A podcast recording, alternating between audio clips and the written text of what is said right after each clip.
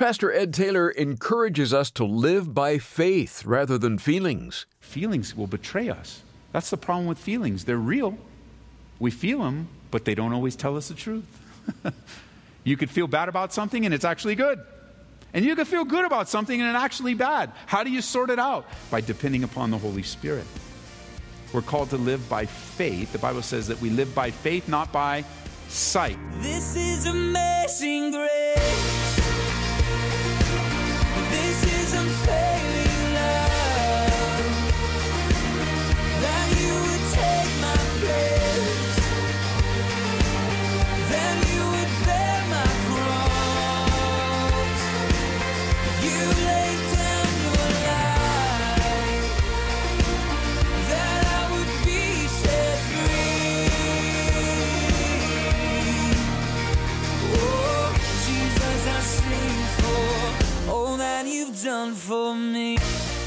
When you hear of someone that's going through a tough time, does your heart instantly want to reach out and help and encourage them? If so, it's quite possible you have the gift of mercy. Today on Abounding Grace, we'll learn about this marvelous spiritual gift and some of the dangers to watch out for if it's yours, like becoming depressed or overly sensitive. Here's Pastor Ed Taylor. Like the other gifts, it comes with big dangers, and I want to share a few of them with you. If you have this gift of mercy, if you don't have this gift of mercy, it'll make you sensitive to those that do. But these are big dangers. Number one, if you have the gift of mercy, you have to be careful of not becoming an overly sensitive person. You're already sensitive because of the way the Lord has gifted you, but now you really have to watch out in your own personal life of becoming overly sensitive. And I'll tell you why you have to watch out for it, because it's very hard for any of us to tell you that. If you get to the place where you're overly sensitive and then the Lord sends you somebody with a word, you know, I think, sister, I think, brother, you're just being overly sensitive. Well, because you're overly sensitive, it's going to offend you and it's going to be hard for us to tell. You have to watch out for it in your life. And you have to be open if somebody comes and says, I just sense, and, you know, maybe uh, you're being too sensitive right now. And here's why because you live more in the realm of feelings than most people, you can be, become too sensitive and tend to be hurt too easily. It's vital that you learn how to develop a thicker skin while you maintain a soft heart that God gave you. He gave you that soft heart. But what happens is people do the just the opposite. They, they have such a thin skin and everything bugs them and everything gets in, and you know, every little thing, it, it overwhelms them, and then their hearts get hard. And when you're, like, when you're like that, you're no longer usable. Your gift can't be used. It needs to be the other way. You need to learn hey, man, things are going to happen in the church. People are going to hurt you. People are going to hurt you in the world. It's just the way it is. Talk about you, say things. It's, it's the way it is. You got to learn how to have a thick skin and keep a soft heart toward the Lord. Number two is another danger. You need to be careful not to live your life by feelings. To live your life by feelings. Because you are sensitive more to your feelings, you can start to make important decisions based on your strong emotions you're feeling rather than based on wisdom and facts. Because you feel things and you express yourself through your feelings, if you're not careful, you will only act on your feelings, and that's always a mistake. So if that's you and you can relate to this, I'm going to give you some, um, some homework. You need to memorize Proverbs chapter 3, verses 5 and 6. You need to hide that scripture, those scriptures in your heart so that you won't sin against God in this area. Proverbs chapter 3, verse 5 Trust in the Lord with all your heart. Lean not on your own understanding. Or you could also put next to that, lean not on your own feelings. Acknowledge God in all your ways, and He will direct your paths. Hide that in your heart because if you don't, you'll become overly sensitive. And it's important to learn that though you've been gifted with heightened feelings, you can't live by them alone. You see, for the person that does, they tend to fall into serious depths of depression and despondency. If you live just by your feelings, you might find yourself going into a deep, dark spiral. Now, listen, just because you experience depression and despondency doesn't make you a second class believer or, you know, somehow you're, you are worse than anyone else. It, being discouraged is normal, it's all throughout the Bible. I could even make a strong biblical argument for men in the Bible that, had, that, were, that became extremely depressed. Sometimes depression is a physiological thing where, where your brain's not functioning right and things just aren't happening. But many other times, depression is situational. It's situational. Because of heavy situations come, or you've been serving someone that's heavy, you know, you get, you get deep down because you live on the feelings realm, you get deep down sorrowful and, and you, just, you just turn off. I mean, I would, I would think that some of, the, some of the chairs that are empty today might be empty because, because they're just so depressed. They're so discouraged. They don't, this is the last place they want to be in their deep discouragement right now. And maybe you tune in, maybe you have enough courage to tune on the internet or you're on the radio. God doesn't judge you for, for your depression, He calls you to Himself so He might encourage you. And because you're dealing with so many difficult people, it could be an easy trigger for you to be bummed out. You could be doing really well, but you're so bummed out by someone else's trial that it just messes with your head and, and now you're all bummed out, and the Lord calls you to Himself. Let me just say this I've seen this in my own life, and I can only speak for myself. I wouldn't be able to tell you, but I do want you to know this. In depression and discouragement, there is a fine line between discouragement, depression, and selfishness and self pity and self centeredness. And if you cross that line, you're going to mix your discouragement with sin and the consequences of sin. And you just want to be careful. I'm still trying to figure out where that line is for me, but I can tell you, I passed it a few times, so I know what it looks like in my life. And the Lord doesn't want me wallowing in my pity. He doesn't want me wallowing in my bad situations. He wants me trusting Him. He wants me to take my sorrow to Him. He wants me to weep if I'm supposed to weep. Even Jesus wept. But He doesn't want me and doesn't want you to sit there and blame God or to be mad at Him or to be ineffective for His kingdom because life is going to pass you by. Hey, if you're discouraged today, I'm sorry. And I pray that your situations will get better. And I know that my, my role in your life is to keep pointing you to the Lord. And you can pray. You can just say, God, send me someone with the gift of mercy, not Pastor Ed. I'll just give you scripture. Just read the Bible. And I believe it. And I see mercy working in my life, but I see so much more. So many of you have the gift of mercy. It's a beautiful, beautiful gift.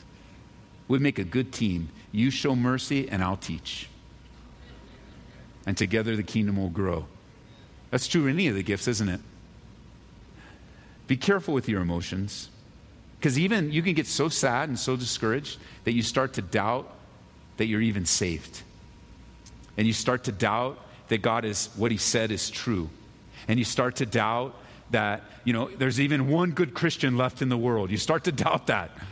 And let me tell you something there's a lot of great people in the world, there's a lot of great things.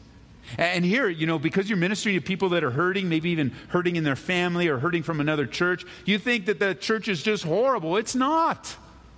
You're just ministering to someone that, that's going through some things. And you got to be careful.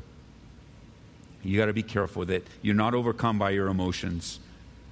Because you may be prone to think that as long as you feel good about something, that it's okay. Well, just because you feel good about something doesn't mean it's okay. Only what the Bible says is okay is okay.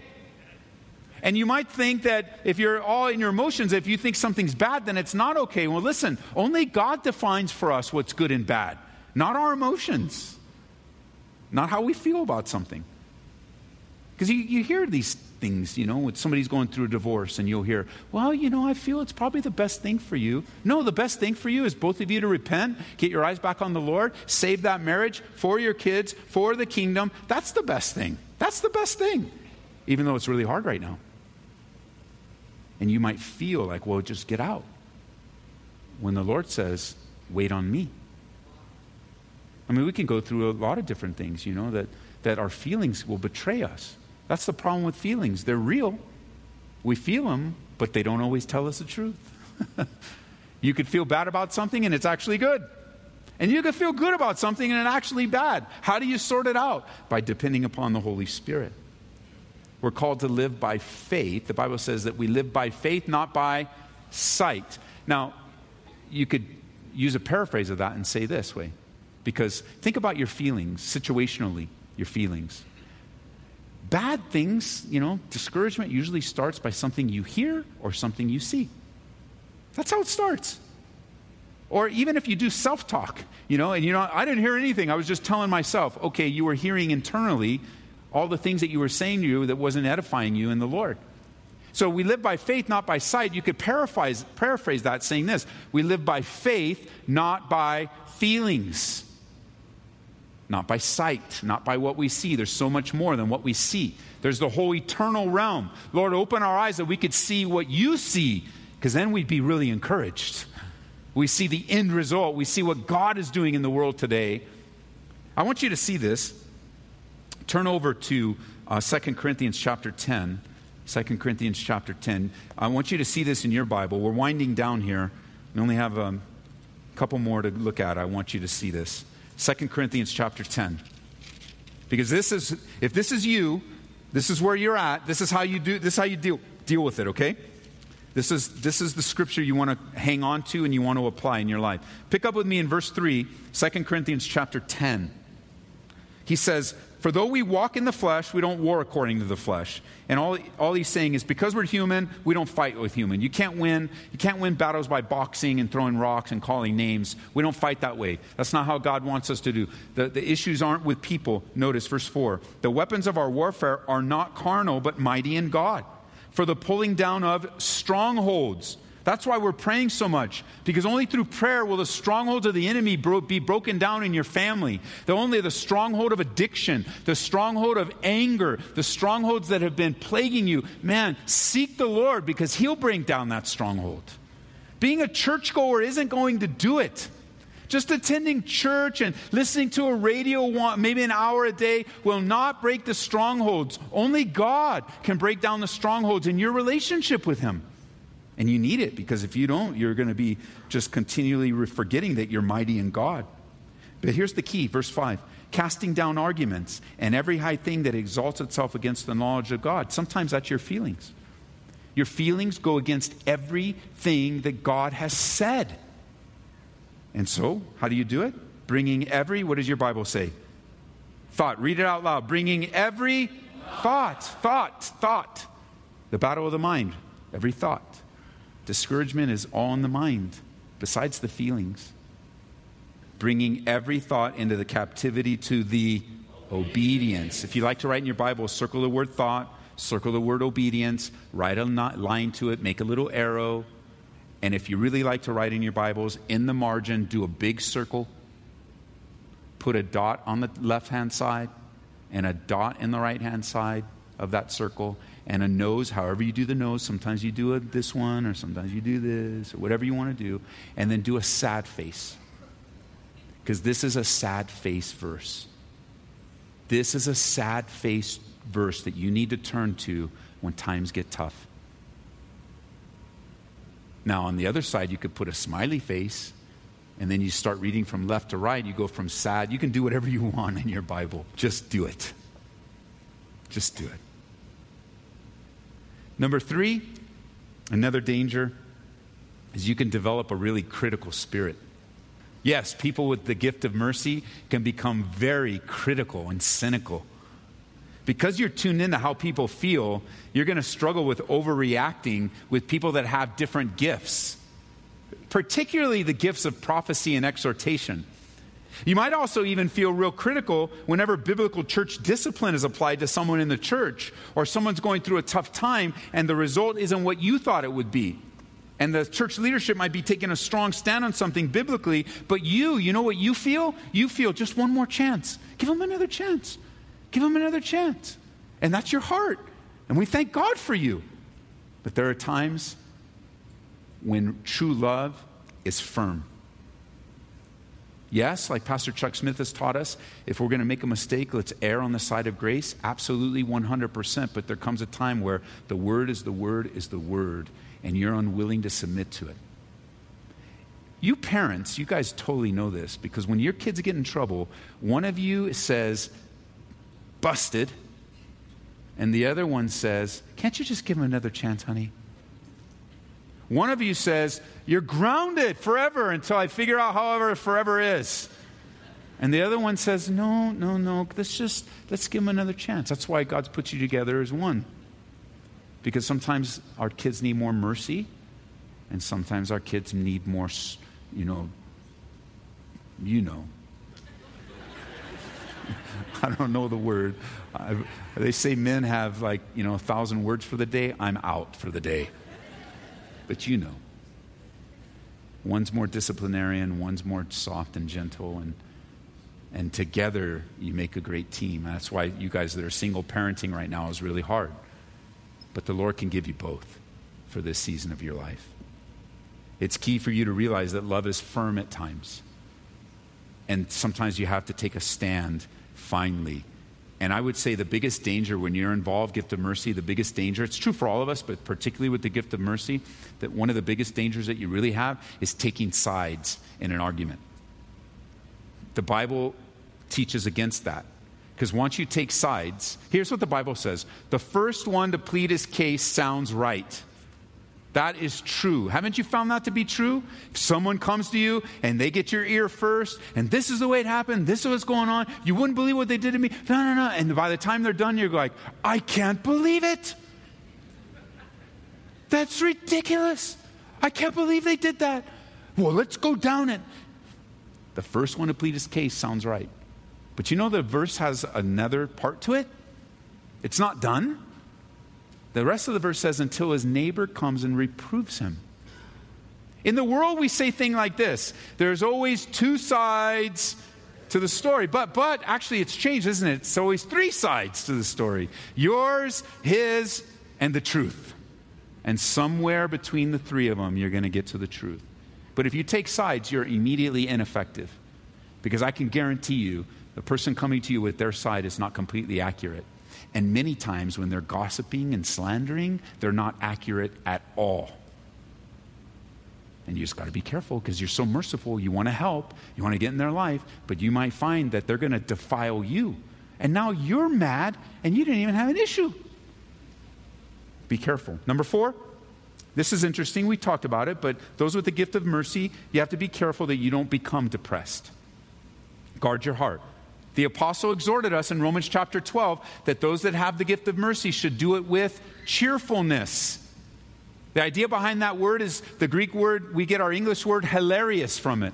That you need to keep things light in your life. You need to laugh. You need to enjoy life. Be careful to stay bright and cheerful, happy and lighthearted. Don't always be dealing with heavy stuff. Find a comedy or find something you enjoy and, and enjoy it. Enjoy life because most of your life is dealing with people's problems, including your own, and you need to stay happy, smiling. Right? The Bible says to weep with those that weep, but also to rejoice with those that rejoice. So be happy, stay happy, enjoy things in life because you got a heavy enough calling. Dealing with heavy duty difficulties all the time requires you to be in tip top spiritual shape.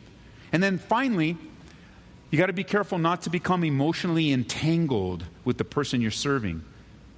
Um, the way that the world describes that is don't become codependent on the people that you're serving, or don't let them become entangled and dependent upon you. When you're involved in someone's life, it's not about you and your feelings. You've got to get them to the cross as fast as you can. That's their only hope. You will not solve their problem. You will not deliver them from their difficulty. You will not bring permanent encouragement. You are not their Savior. There's only one Savior. His name is Jesus Christ. He lived, died, and rose again. Not you. It's not you. It's not me. Now, I know, I know when you're serving people, they're going to want you to do that, and you have to resist it. You have to, you have to put, uh, again, boundaries are on there. That's why men with the gift of mercy in particular, it, it's not good for you guys to be counseling women, especially you're married. Because it's easy to get entangled with a, with a woman's issues. Here at Calvary, you know, we don't allow the pastors here long term counseling. Of course, you can talk, pastors will serve you and minister to you, male, female, but if you need something long term, we're going to connect you with a woman here so a woman can walk alongside. But even then, you got to be careful you don't become emotionally entangled. And before you know it, you're just like the person. I thought the Lord sent you into their life to help them, but now you're just like them. Why? Because you got emotionally caught up in it. And you got to stop. which also reminds us that a, a, danger that goes alongside of this is that if you have the gift of mercy, you can actually get in the way of the Holy Spirit in someone's life. You can actually interrupt the work that God is doing in their life because you want to get in there and fix it and take care of it. And if I was God, I would. Of course, you never say that. But you're not God. And you've got to give room for the Holy Spirit to work and allow Him to do the finished work. Now, we tried this before. I'm going to try it again as we close our study and our time of looking at what the gifts look like, teaching little Mary how to ride a bike. So, in your mind, picture little Mary She's so happy. She, she just had candy. She got chocolate over her face. And she just got a new bike. Or really, it's actually an old beat up bike that, that was fixed and it's good enough for her. And we're going to teach her how to ride a bike. This is what it sounds like for the different gifts. For the person with the gift of prophecy, would say something like this Okay, Mary, here's your bike. Get on that bike and ride it. You can do it. And whatever you do, don't fall off. See you later. Just a strong word. Someone with the gift of service, just a minute, Mary. Before you get on, let me fix that seat. It's way too high for you. Oh, yeah, let me check the air in those tires too. And while I'm at it, I'll readjust the training wheels for you. I want everything just right. Service. The gift of teaching, this is a bicycle, Mary. Do you know what a bicycle is? A bicycle is a vehicle with two wheels in tandem, typically propelled by pedals and having handlebars for steering and a satellite seat.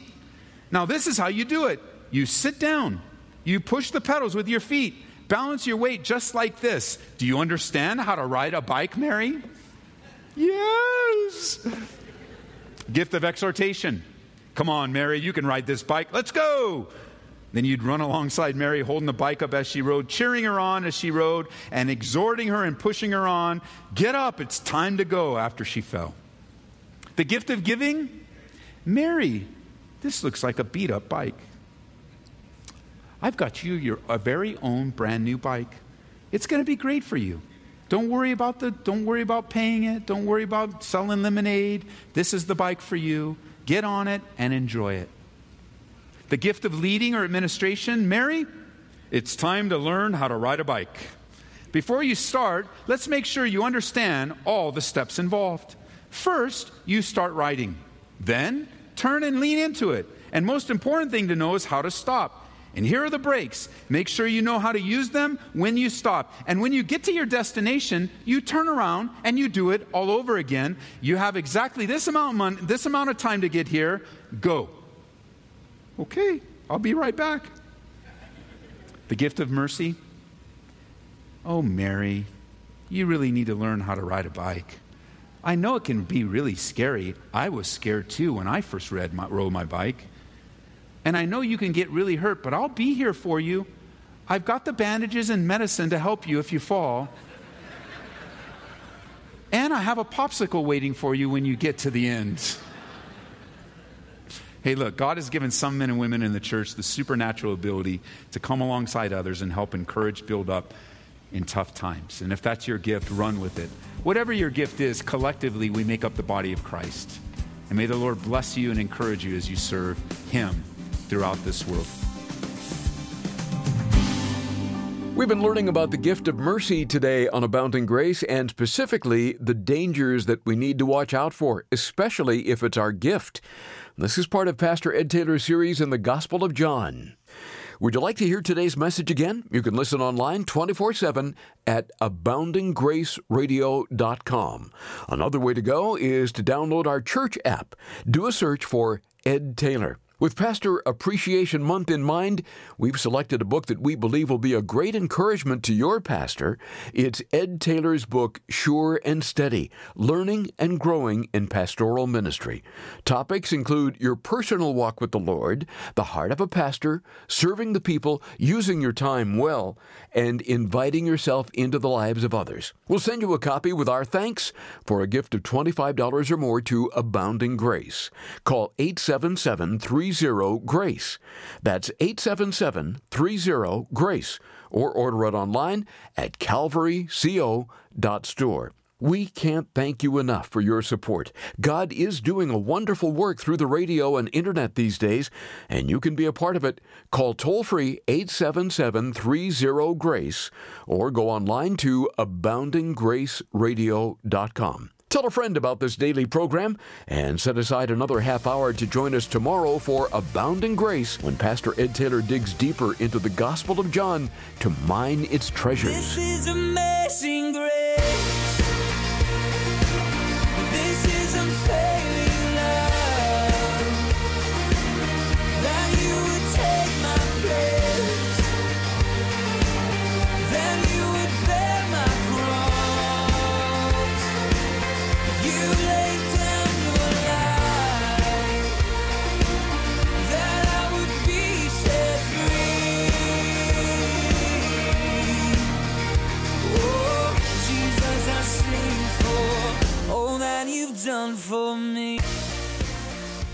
Abounding Grace is brought to you by Calvary Church, Colorado, here in Aurora.